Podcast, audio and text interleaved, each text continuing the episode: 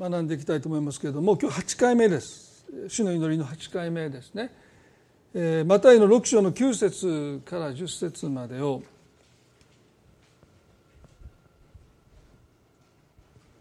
まずお読みします。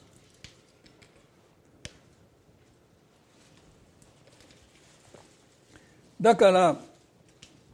こう祈りなさい。天にいます私たちの父よ。皆が崇められますように御国が来ますように御心が天で行われるように地でも行われますように。御国が来ますように。先週この箇所をご一緒に学びました。御国とは神の統治神の支配が完全な形で及んでいる場所。領域ですね。ですから、まあ、それに続く御心が天で行われるように地でも行われますようにとありますように天においては神の御心は100%完全な形で行われている。そのことがこの地に来ますようにというふうに祈りなさいとおっしゃったんですね。ですから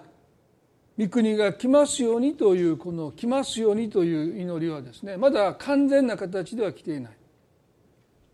でもそれがやがて完全な形で来ますようにと祈りなさいとイエスはおっしゃった先週この私が尊敬するウィリアム・ウィリモンという牧師の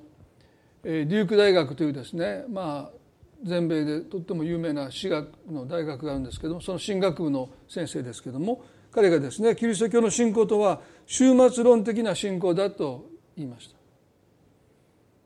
で私たちがねこの終末という言葉を聞くとなんとなく世の終わり世界の滅亡というですねノストルダムスの大予言の影響を受けてるんでしょうね。こうなんとなくこう世の終わりっていうのは悲観的に世が終わってしまう世界が滅んでしまうというまあ、そういう一つのイメージがあると思いますけれどもでもキリスト教的にこの終末という言葉はですね非常に希望に満ちた神の圧倒的な勝利ということが聖書には記されています。ですからなんとなく私たちが抱いている世界観歴史観と言ってもいいですね。この世がどこに向かっているのか。多くの人は非常に悲観的です。地球温暖化があったり今世界の中でなお多くの国が対立してますしおそらくこの週末に向かって希望を抱いている人はあまり多くないんじゃないかなでも私たちクリスチャンはまさにその信仰とはですね終末論的なやがて来る神の圧倒的な勝利の日を待ち望んでいくというそういう信仰なんだということをですねもう一度覚えたいですよね。御国が来ますようにやがて神様の統治が支配が完全な形でやってくる。そのことを祈りなさいとイエスはおっしゃった。黙示録の22の5節にはですねこれは聖書の一番最後の書簡の一番最後の章ですね22章の5節にこのように書いてます。これが私たちが望むべき週末の姿ですよね。もはや夜がない。神である主が彼らを照ら照らされるので彼らには灯火の光も太陽の光もいらない。彼らは永遠に王であると書いてます。もはや夜がないと。これが私たちが待ち望む週末の姿ですね。神様の栄光が太陽のように静まる太陽のように輝いて世界の隅々を照らすのでもう夜が来ない。私たちの魂にも夜が訪れない悲しみでくれる苦しみにあえぐそのような日がもうやってこないんだ。希望が私たちの心を照らし続けていく日が来るんだ。もうもはや夜がないというこの言葉はですねまさに神様の栄光が沈まぬ太陽として世界を照らす日が来るんだ。それが私たちが期待すべき将来のあるべき来たるべき姿です。御国が来ますようにと祈る時に私たちはこの約束された日を心に描きながらこの世にあるありとあらゆる暗闇が神様の正義の光によって栄光の光によって照らされる日が来る。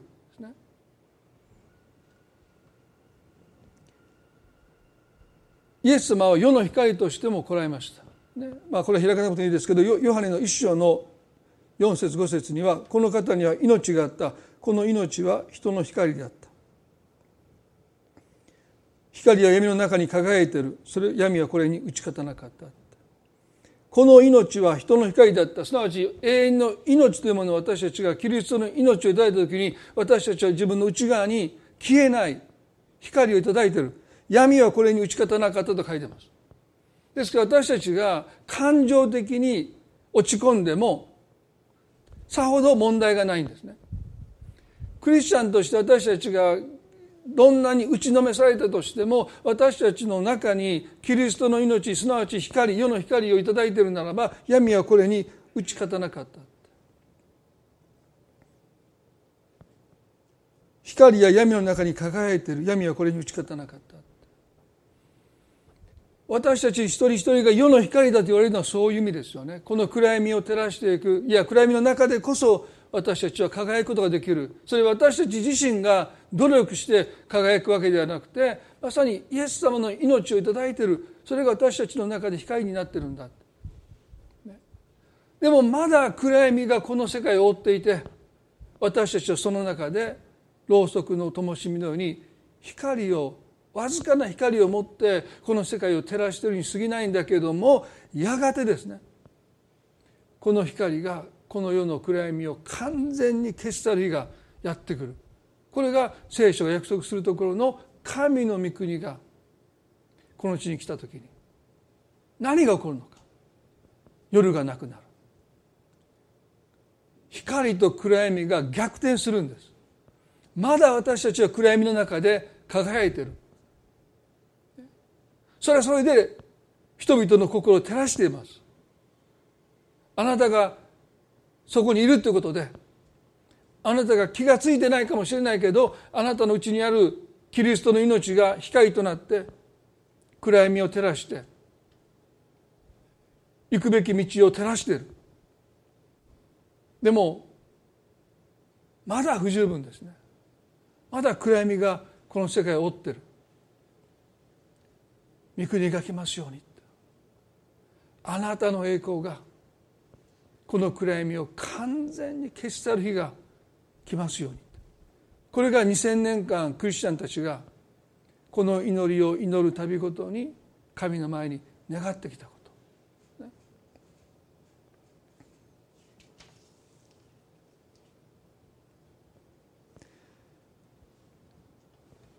21世紀のキリスト教の神学者の中で最も影響のある神学者の一人が N.T. ライトという人ですね。ディボーションメールでこの彼の寄稿した文章を訳して何回かは皆さんに配信していると思うんですね。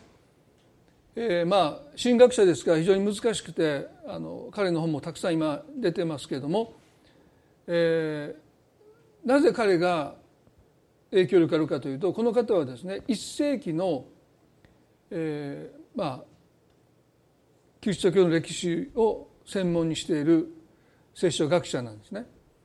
ということはイエス様が生きた時代そしてその弟子たちがまだ生きてた時代に彼らが聖書をどう読みキリストの言葉をどう受け止めたのかということをですね研究している人です。でこれがやがてこのキリスト教がですねヨーロッパに行ってそしてやがて日本に伝播してくる中でそして2000年という歳月を通って言葉が変わって通訳されてまあ皆さんね英語から日本語に通訳するだけでもねニュアンスが若干失われますよね。ですからこの聖書が、まあ、特に旧約のヘブル語がですねやがてラテン語になってギリシャ語になってそして英語になって日本語になっていく中でそして2000年の歳月を経てニュアンスというものは相当、まあ、民族的にも違いますしねそのイエス様だってね誠に誠にこう 3, 3回繰り返して言うことの意味とかですねまあ、いろんなその表現がユダヤ的にはすごく大げさだったり、まあ、その違いがありますけれどもこの方は1世紀のクリスチャンたちがこの聖書をどう読んでどう理解したのかということの専門家なんですね。で福音というものを彼らがどう理解したのかということをですね彼は本の中でよく書いてますね。ゴスペルグッドニュースというものがどういうものなのか彼はこういうふうに言ってますちょっと紹介しますね。良い知らせとは唯一の誠の神がイエスとイエスの死及び復活においてまたそれを通して今や世界の主導権を握られたということです。福音とは私が救われる私の罪が許されて私が天国に行けるということももちろん含まれてるんだけどでもそれが福音ではない。福音とは主イエス・キリストが世界の主導権を握られたということなんだ。そして彼はこう言います。良い知らせとは昔も今もこれらすべて全てがイエスにおいてイエスを通してすでに起こったということですそしていつの日かそれが全被造物世界に対して完全で徹底的な形で起こるということですここに福音の一つの失われた全体像が語られていると思うんですね。御国が来ますようにすなわち主イエス・キリストが王の王としてこの地に来てくださってそのご支配が全被造物に完全で徹底的な形で及んでいく。それが福音なんだって。これが一世紀のイエスに従った弟子たちそしてその弟子たちから福音を聞いた人々が理解した福音の全貌ですしかし私たちは福音というものを非常に個人的なものにしてしまったこれが NT ライトの一つの問題提起なんですね。マルコの一章の13から15までにイエス様の交渉外の始まりについて聖書はこのように記しています。イエスは40日間荒野にてサタンの誘惑を受けられたマルコの1の13から15ですね。野の獣と共におられたが見つかりたちがイエスに仕えていた。ヨハネが捕らえられた時イエスはガリラヤに行き神の福音を述べて言われた、まあ、ここで神の福音を述べて言われたキリストが述べ伝えられた福音とは何なのか次にこう書いてますね。時が満ち神の国は近くなったとおっしゃった。これが福音です。キリストが述べ伝えた福音とは時が満ち神の国が神の国は近くなったとおっしゃった。主イエス・キリストが王の王として支配なさる神の国が近づいてる。いや近くなった。今もう訪れてるんだということをこれこそが福音だとイエスはおっしゃったんですね。ですから御国が来ますようにというこの祈りはまさに神の福音を祈るという祈りです。そしてこうおっしゃった。悔い改めて福音を信じなさい。悔い改めて信じなさいと言われた福音とは何なのか。それは私たちの罪のためにイエス様が十字架にかかってくださって私たちの身代わりとなって死んでくださったその十字架の贖いによって私の罪が許されて私が救われて天国に行けるということが福音ではありません。もちろんそれは福音の一部ですけども。イエスがここで述べ伝えた福音とは時が満ちた神の国は近くなった。これが福音の全貌ですよね。その中に当然私たちの救いというものも含まれています。でも福音とは何かと私たちが問われるならば神の国がこの地に来ることだそう私たちは言えるんだろうと思いますね。まあ、エルティライトは、まあ、少し辛辣に教会が伝えてきた福音がですねいかに歪償化されて全体像を失ったのかということをですねこんなふうに彼は書いてます。とりわけ教会は福音について次のように語ることに固視してきました。あなたは罪人であって死に値する。イエスはあなたの身代わりとなって死んでくださった。それゆえ彼を信じるならば最終的に天国に行くことができる。これはさらにイエスは私の受けるべき罰を受けてくださったと短縮することができます。これが前提としているのは第一に私は処罰に値するということであり第二にイエスが私の罰を引き受けてくれたので私は自由になれるということです多くの教会では福音を述べ伝えるといえばこの主張を繰り返し説明し列唱することしか意味していませんと言いました、まあ、彼がこんなことを言うので批判も多いんですけどでもあえて彼がこのことをですね今言い続けています。そして多くの神学者たちはですねまさに彼が言わんとしていることはね個人の救いが無意味だというんじゃなくて福音とは御国が来ますように。この祈りに込められてる。先週御国が来ますようにというこの御国の行き先どこに来ることを祈るのかということについてまず私たちの心だって言いました。でそこで終わってしまうと NT ライトが指摘するところで福音は止まってしまいますね。でも御国はもちろん私たちの心に来なければならないしまず私たちは私の心に御国が来ることイエス様の支配イエス様の統治というものが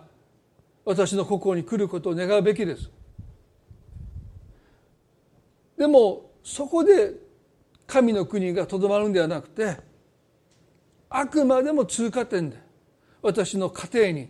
私の職場に学校にこの地域にこの国にそして全世界にそして彼の言葉を借りるならば全被造物世界に対して完全で徹底的な形で神の国が来ることすなわちもはや夜がないと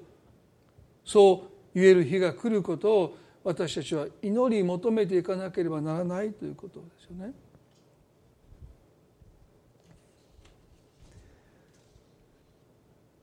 イエスの時代この御国が来ますようにという言葉を聞いたユダヤ人たちは私たちと全く逆のことを考えました。彼らは基本的に福音を個人的に理解することはありませんでした。それは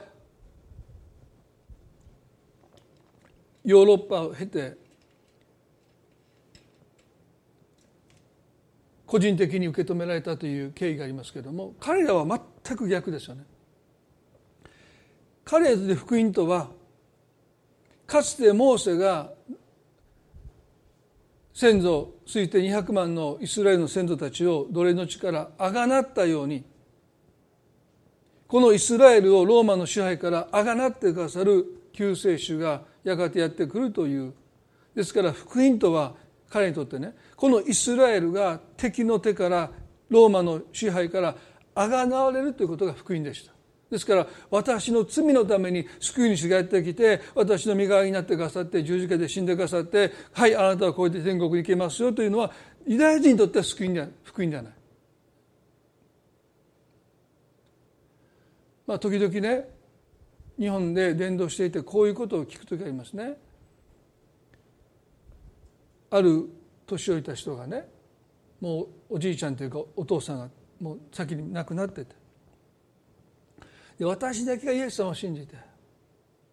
私だけが天国行くのは忍びないって、ね、あなたのおっしゃってることをそのまま聞くと私の夫は地獄に行って。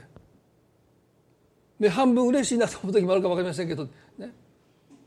でもまあでもやっぱりあの人が地獄に行ってんだったら私は天国に行けないっていう人がね結構いるんですよ。いやもうあの人は手遅れだけど。あなたならまだ救われますからあなただけでも天国にどうですかって日本人に言うでしょ？多くの日本人はねそうですねと言わないんですね。特に年いった人。若い人は分かんないですよ。あもう喜んで夫が地獄でも私は天国行かさせてもらいますって言ってですね。でもね年配の方はなかなかそういういやもうそれは忍びない。もう夫が行った場所に私もそれが地獄であってもそれで構いませんっていうふうにおっしゃる方もいる。それはこの福音というものを私たちは非常にねこう歪小化してしまってこう語ってる、まあ、ユダヤ人の概念にはそれないんですよね。この国があがなわれるのか滅んでしまうのか、ね、モーセが自分たちの先祖をあのエジプトの地からあがなってくださった。やがてこのローマの支配から私たちをあがなってくださる救い主。ということが彼らの福音でした。その救い主を待ち望んでいた。そしてそこに現れたのがイエス・キリストでした。銃の苦しみをもって神がエジプトを苦しめたので彼らはもうその手を緩めて出て行ってくださいって。もうほっといてください。早く私たちのところから出て行ってくださいって言ってイスラエルの奴隷たちをエジプトを吐き出しましたね。国力でも勝らない。戦い方も知らない。でも神が奇跡的に銃の災いを持って臨まれたのでもう我慢できない。もう早く出てってくださいって言って彼らはもうあの後悔を神様が分けてくださって賛美しながらその河合たちを歩んでいった。あの救いの技がもう一度起こると彼らは信じて救い主を待っていた。そこにキリストが現れてくださって死んでいた人をよみがえらせ。そして目の不自由になった人の目を開いて足が不自由な人を立たせてさまざまな奇跡悪霊を追い出してで彼らが熱狂するのはね当然です。待ち望んだ救い主が来てくださったって彼らは非常にイエスを歓迎するわけですよね。でもそれは個人的な救い主ではなくてこの国をあがなってくださるイスラエルを解放してくださる救い主が我らのもとに来たって言って彼らは歓迎していくわけですよね。あのエルサレム入場なんてまさにそのクライマックスですよね。ホザナホザナって言ってイエスを歓迎していった。でもわずか数日後に彼らはこの方を十字架につけると叫び始めますよね。どうしてか。それはこのキリストが彼らが期待した救世主ではなかった、そういう意味で私たちが理解する私たちの罪を負って十字架にかかって私たちを罪の支配から罪の奴隷から救い出してくださった救い主としてのキリストの姿に彼らは痛く失望しました。私たちはその姿に感動しその姿に心打たれてそしてこの方を私たちは常しえまでに私の救い主として称えるわけですけれどもでも逆に大臣たちはその姿に痛く失望します。打ち倒すはずのローマ帝国によって捕らえられてローマ帝国によって処刑されたというこのキリストの姿に弟子たちですら失望します。もう弟子であることをあっさりと投げ捨てます。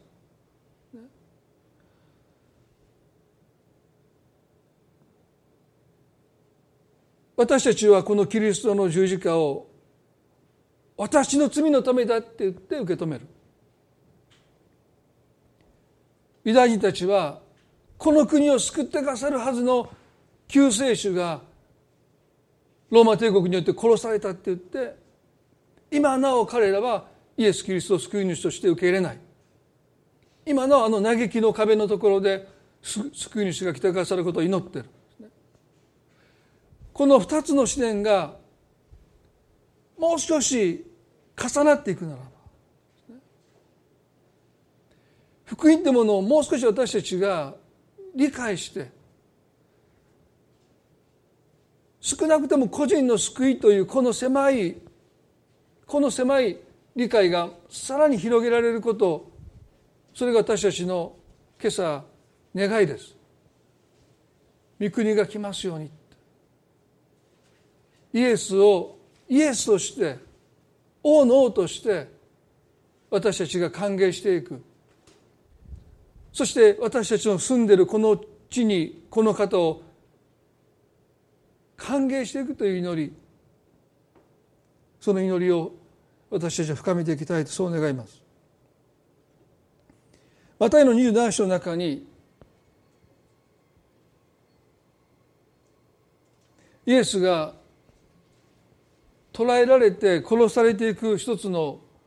過程が記されてますね。マタイの27の2224です。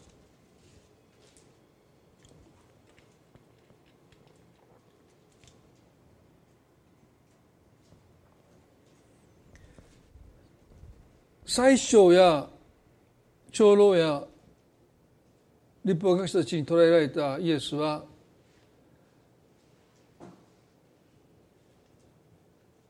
宗教裁判にかけられて神を冒涜したと言って死刑を判決を受けますね。でも彼らはユダヤの処刑で石打ちの刑でイエスを殺すことを選びませんでした。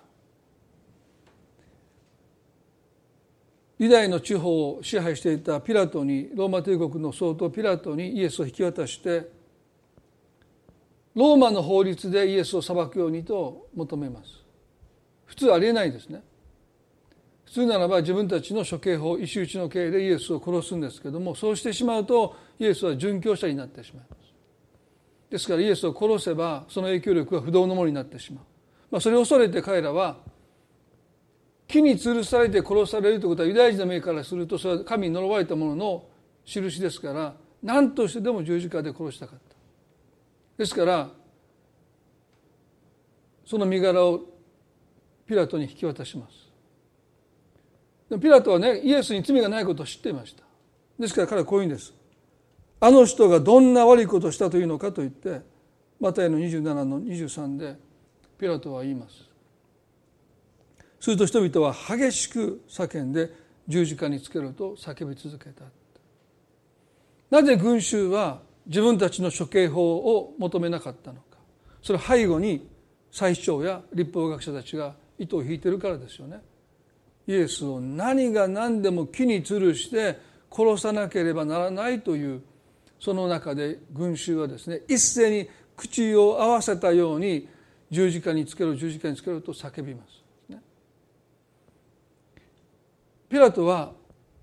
キリストに罪があるかないかなんて彼にとって関心外ですね。彼の関心はユダヤ人が暴動を起こさないことです。もし彼らが騒動を起こすならば総督としての統治する能力が疑われるのであなたはこの男をどうしたいのか？十字架につけろ十字架につけろと叫ぶ民に喜んでもらうために彼は手を水で洗ってお前たちに任せるって言ってキリストをですねその群衆の望むままに処刑することを認めます。そしてイエスはピラトの兵士たちに連れられて十字架に向かっていくわけですけどもここでねこんなふうに書いてますよ。マタイの27の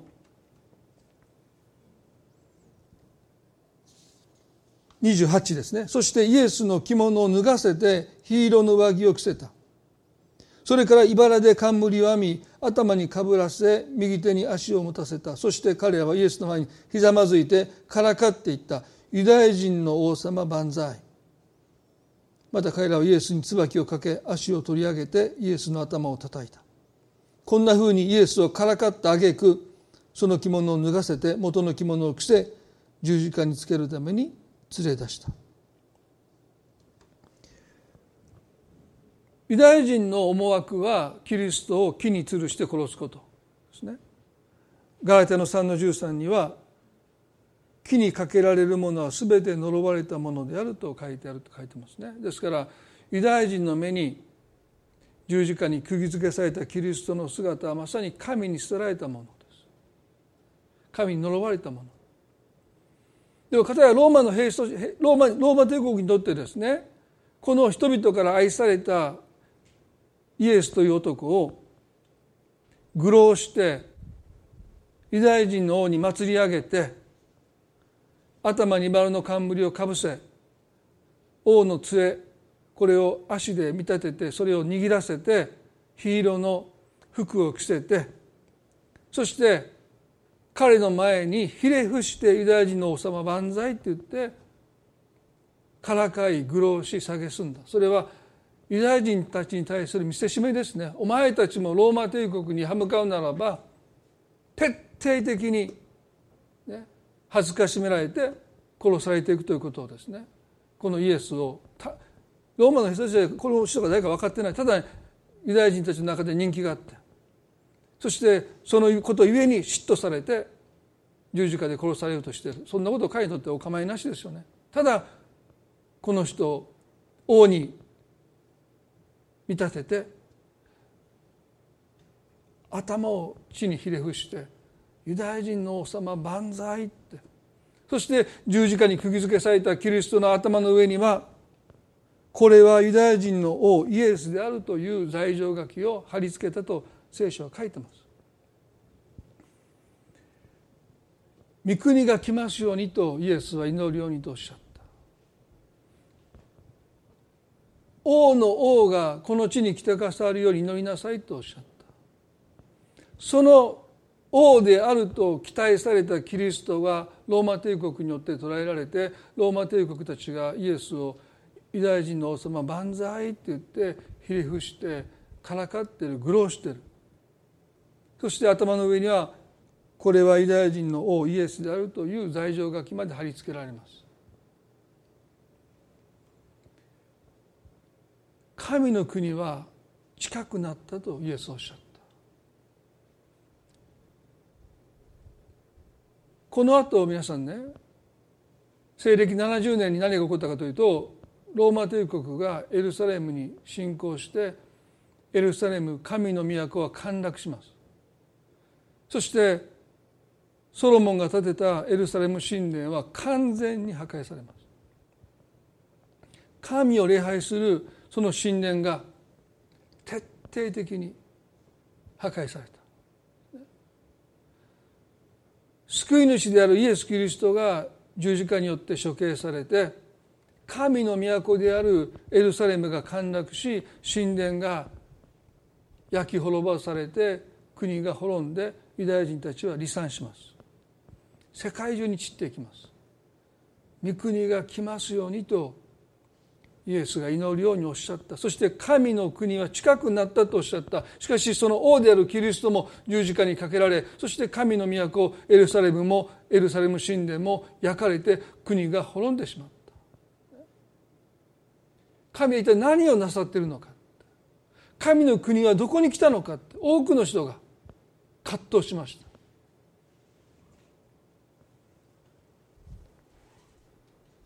第一コリントの2章の8節と9節にこのような言葉があります。第一コリントの2章の8節9節10節です。この知恵をこの世の支配者たちは誰一人として悟りませんでした。もし悟っていたら栄光の死を十字架につけはしなかったでしょう。まさしく聖書に書いてある通りです。目が見たことのないもの。耳が聞いたことのないもの。そして人の心に浮かんだことのないもの。神を愛する者のために神の備えてくださったものは皆そうである。神はこれを御霊によって私たちに掲示されたのです。御霊は全てのことを探り神の深みにまで及ばれるからです。ここでね目が見たことのないもの耳が聞いたことのないものそして人の心に思い浮かんだことのないもの神を愛する者のために神の備えてくださったものは皆そうであると書いてあります。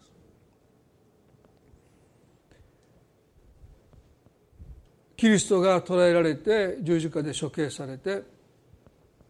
エルサレムは陥落し神殿は破壊され国は滅亡します。神の国はどこに行ったんでしょうか。神の統治神の支配は失われたんでしょうか。皆さんもうご存知ですよね。西暦の392年に何が起こったのか。私たちが歴史で学ぶキリスト教がローマ帝国で国教化された年ですよね。でまあ私たちは歴史でそのことをねまあ392年にキリスト教がローマ帝国で国教化されたと覚えるためだけにそう読みますけどもありえないことが起こったんですよね。自分たちが捕らえて十字架で処刑したましてやナザレのイエスですね自分たちが支配したその国の名もなきナザレ人イエス。そのイエスの前にローマ帝国が膝をかがめた瞬間です。イエスを捕らえてユダヤ人の王様万歳って兵士たちはこの方をからかってこの方の前にひれ伏しましたけれどもその死後300数十年後にローマ帝国はその皇帝が王座から降りて自分たちが処刑したナザレ人イエスの前に膝をついてあなたこそが私たちの救い主。私たちの唯一まことの神様ですと身をかがめた日が訪れるとは一体誰が予想したでしょうか。御国が来ますようにというこの祈りはですねイエスが十字架で殺されようがエルサレムが陥落し神殿が焼かれようが必ず御国が来ることを信じて祈り続けたクリスチャンたちがどんな状況にあってもその祈りを絶やすことなく連綿と受け継いできたことの一つの神の答えです。一体誰がキリスト教があの十字架につけて殺した椿をかけて平手打ちをしてヒーローの上着を着せて後にその着物を剥ぎ取って裸にして自分たちでくじで分けて与える限りの恥ずかしめを与えて頭にも茨の冠をかぶせてその茨の棘が深くその額に差し通してもうから顔は鮮血の地で真っ赤に染まっている。この人が顔を背けるほどまでに蔑まれたそのお方こそが私たちの救い主だって膝をかがめていく日が来るとは一体誰が想像したでしょうか？誰の思いにも浮かばなかった。そんな日が来るなんて誰も思わなかった。でも彼らは御国が来ますようにと祈りを祈り続けていった。想像すらつかない。どうなっていくかわからない。いやもう国が滅んでしまった。でも彼らはこの祈りを祈り続けていくんです。どんな状況の中にあっても神の国は近づいてる。皆さんこれが2000年間クリスチャンたちが信じて祈ってきた祈りなんですね。そしてその祈りをこの時代に生きる私たちは次の時代にバトンを渡すために今私たちが直面する状況がたとえ神の国が遠ざかったように思う時があったとしてもいや神の国は近くなった。そうイエスがおっしゃるならばますます神の国はこの世の状況とは全く関係なく近づいている。神のご支配神の統治が世の全ての隅々まで及ぶというその日が必ず近づいてきてるんだというこの確信を持って私たちが生きるようにと召されている。そのための祈りなんです。御国が来ますように。そう祈るたびごとに御国があなたの心の中でより近くなってきますよそれがこの祈りを祈る私たちの希望です。御国が来ますように。御国が来ますように。御国が来ますように。そうやってクリスチャンたちはこの祈りをつないできた。そして私たちはこの祈りを次の世代にここで閉ざすわけにいかないんですね。私が救われて天国に行ける私の家族が救われて私の親族が救われて天国に行ける。そうじゃない。もちろんそれも素晴らしい。でも神のご支配が全ての被造物に徹底的に完全な形で及んでいく日が来る。もはや夜がないというその日が来ることを私たちは信じて御国が来ますように。そう祈り続けていくために私たちは召されている。私の好きなね作家にローマ人の物語を書いた塩野七尾という方がいますね。ローマに在住でこのローマ人のローマ人の物語という、まあ、全何巻あるかも相当ありますけどもそれを書いた中にですねこの392年にキリスト教が国教になったことを彼女はそのタイトルに「キリスト教の勝利」というふうに書きました。あキリストの勝利というタイトルで第40巻だと思いますけれどもそれを書いたんですね。でその中で彼女はこんなふうに書いてます。ユリアヌスは数々の改革を実行したがその生涯は短く終わる。このユリアヌスというのはですねキリスト教に反対してこの30万と言われる神々をもう一度礼拝することをですね、まあ、リバイブしようとさせた人。もう一度ローマ帝国がこの30万の、まあ、その最高神はゼウスですよね。このゼウスという神をローマ帝国がもう一度礼拝することができるようにというふうに彼はもう政策を打つんですけどもその政策の多くが後継の皇帝たちから無効とされローマのキリスト教化は一層進んだ。そして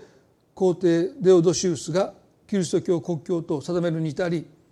キリスト教の派遣は決定的となる。ついにローマ帝国はキリスト教に飲み込まれた。飲み込まれたのだと言いました。この塩野さんはクリスチャンではありません。ですから彼女はまあ歴史の側面からキリスト教が国教化されたこの392年の出来事をローマついにローマ帝国はキリスト教に飲み込まれたのだと表現をしました。でも霊的な目で見るならばキリスト教がローマ帝国を飲み込んだんではなくてまさに神の国がローマ帝国を飲み込んだ。いろんな思惑があってキリスト教が国教化されていくんですけどもでそれはピラトが本来ならば石打ちの刑でキリストを処刑すべきなのに十字架刑によって殺すことを許したようにですねそこにはいろんな人間の思惑も入り混じるんだけどもでもそれを凌駕するように神の国はこのローマ帝国を飲み込んでいく。自分たちが処刑したその男の前でその上着を剥ぎ取った椿をかけた平手打ちをしたその男の前に世界を支配したローマ帝国が膝をかがめてありとあらゆる神々を禁止します。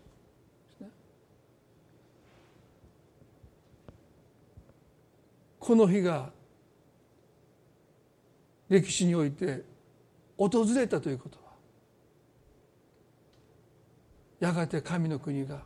私たちの思いを超えて想像を超えて思いにも浮かばなかった方法でこの日本にも訪れることを神様約束してくださってるしそして全被造物に完全で徹底的な形で訪れる日が来ることを私たちは信じたいですよね。それが御国が来ますようにという祈りの本質ですその日を私たちが来ることを信じてキリストの命の光であるその光を私たちは消さないでこの日がやがて大きな光になってこの世の暗闇を照らしていく。もはや夜がないその日が来るまでに私たちは生かされてる。どれだけ多くのクリスチャンたちがこのローマ帝国のキリスト教にかにおいて犠牲となっていったのか。それでも彼らはこの祈りをやめませんでした。そのことに私たちは励まされて力づけられて福音というものがなんと壮大でなんと偉大な良き知らせなのかということにですね私たちの心がますます開かれることをそう願いたいと思いますね。まあ少しこれはもう余談ですけどもこのキリスト教が国境化された次の年にオリンピックが廃止になりました。オリンピックはですねゼウスの神を礼拝する祭典ですよね。そのオリンピックがキリスト教国教化の次の年に廃止になったということはですね歴史の中に記されている。まあ、私ねそれは今のオリンピック延期になったことと関連づけたくありませんね。それをやりすぎるとちょっとおかしくなっちゃうので、まあ、これはコロナの影響で、まあ、オリンピックが今年起これなかったっていうことなんですけどでも単にそれだけだっていうふうにですね受け止めたくもないなそんなふうに思いますね。神様何かなそうとしてる。そのことを私たちは信じて御国が来ますようにその祈りにますます生きていきたい。そう願います。一言祈ります。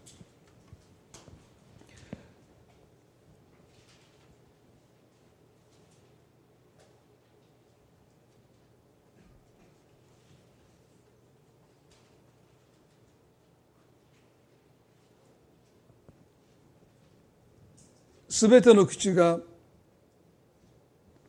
イエス・キリストは主であると告白して父なる神が褒めたたえられるためです。すべての口が神様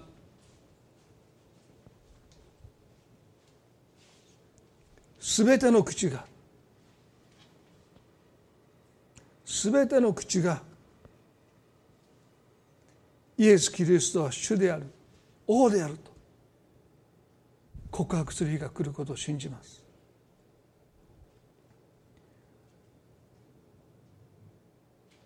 福音とは神の国が訪れること。イエスが王の王としてご支配されるその日が来ること。世界はそれと全く反対方向に進んでいきます。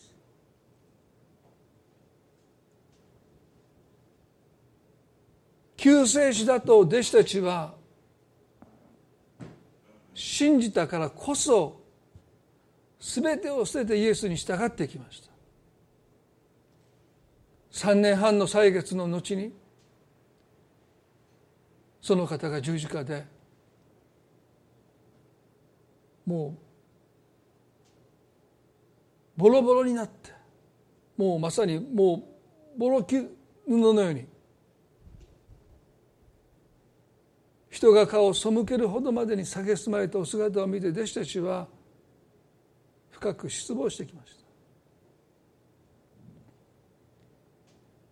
神の都もエルサレムが陥落し神殿が焼き滅ぼされていった。イスラエルという国の贖いを願ったのにその国が滅んでしまう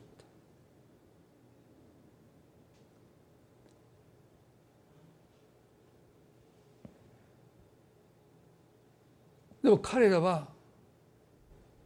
御国が来ますようにと祈り続けた。神様今日私たちにそのスピリットを与えてください。目に見えるものがどうであれ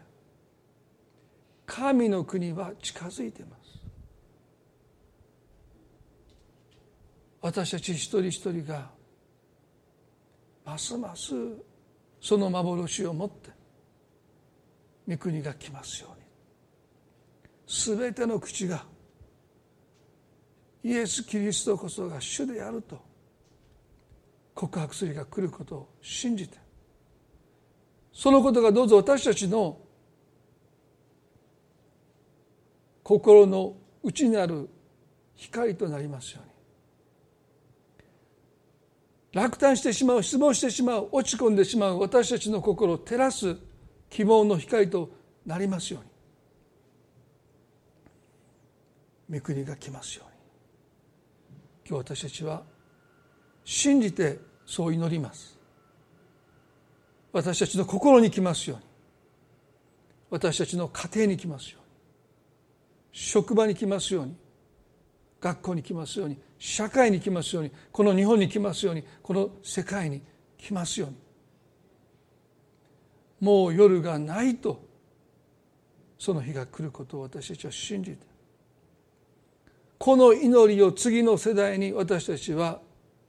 受け継がせる責任があります。ここでやめるわけにいかないんです。主よ一人一人がその使命に立って。世の光として。小さな光かもしれませんが暗闇を照らす光として。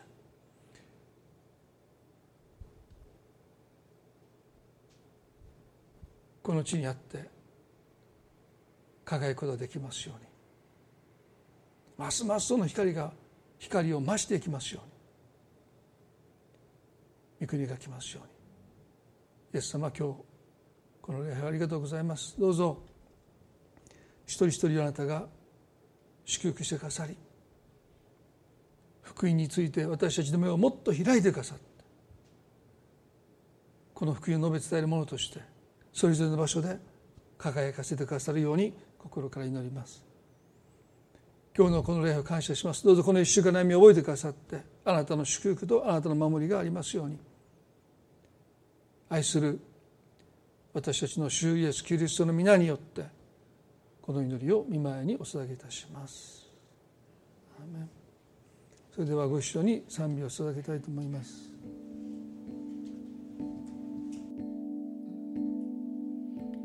御座におら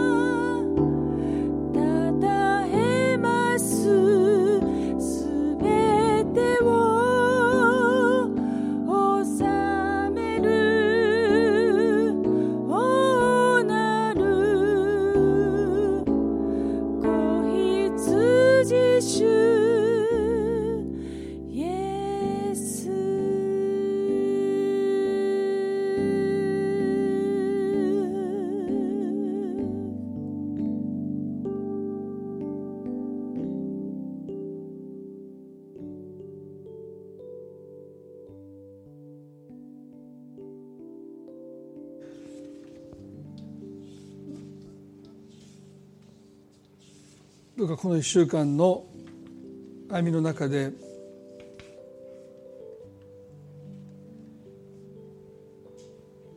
イエスが王として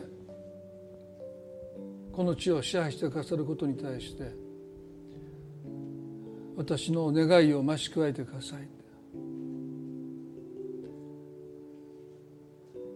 まあ、言葉ではね王の主の主というふうに賛美しますけれども本当にイエス様の正義が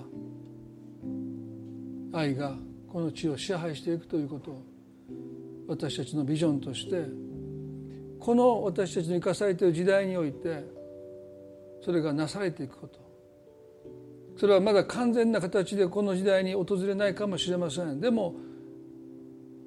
この時代に計画された神の計画がどんな状況の中にあっても力強く前進していることを私たちは確信持って信じていきたい。その中に私たちも加えていただいているんだということですね。そのことの喜びにますます満たされて歩んでいきたいとそう願います。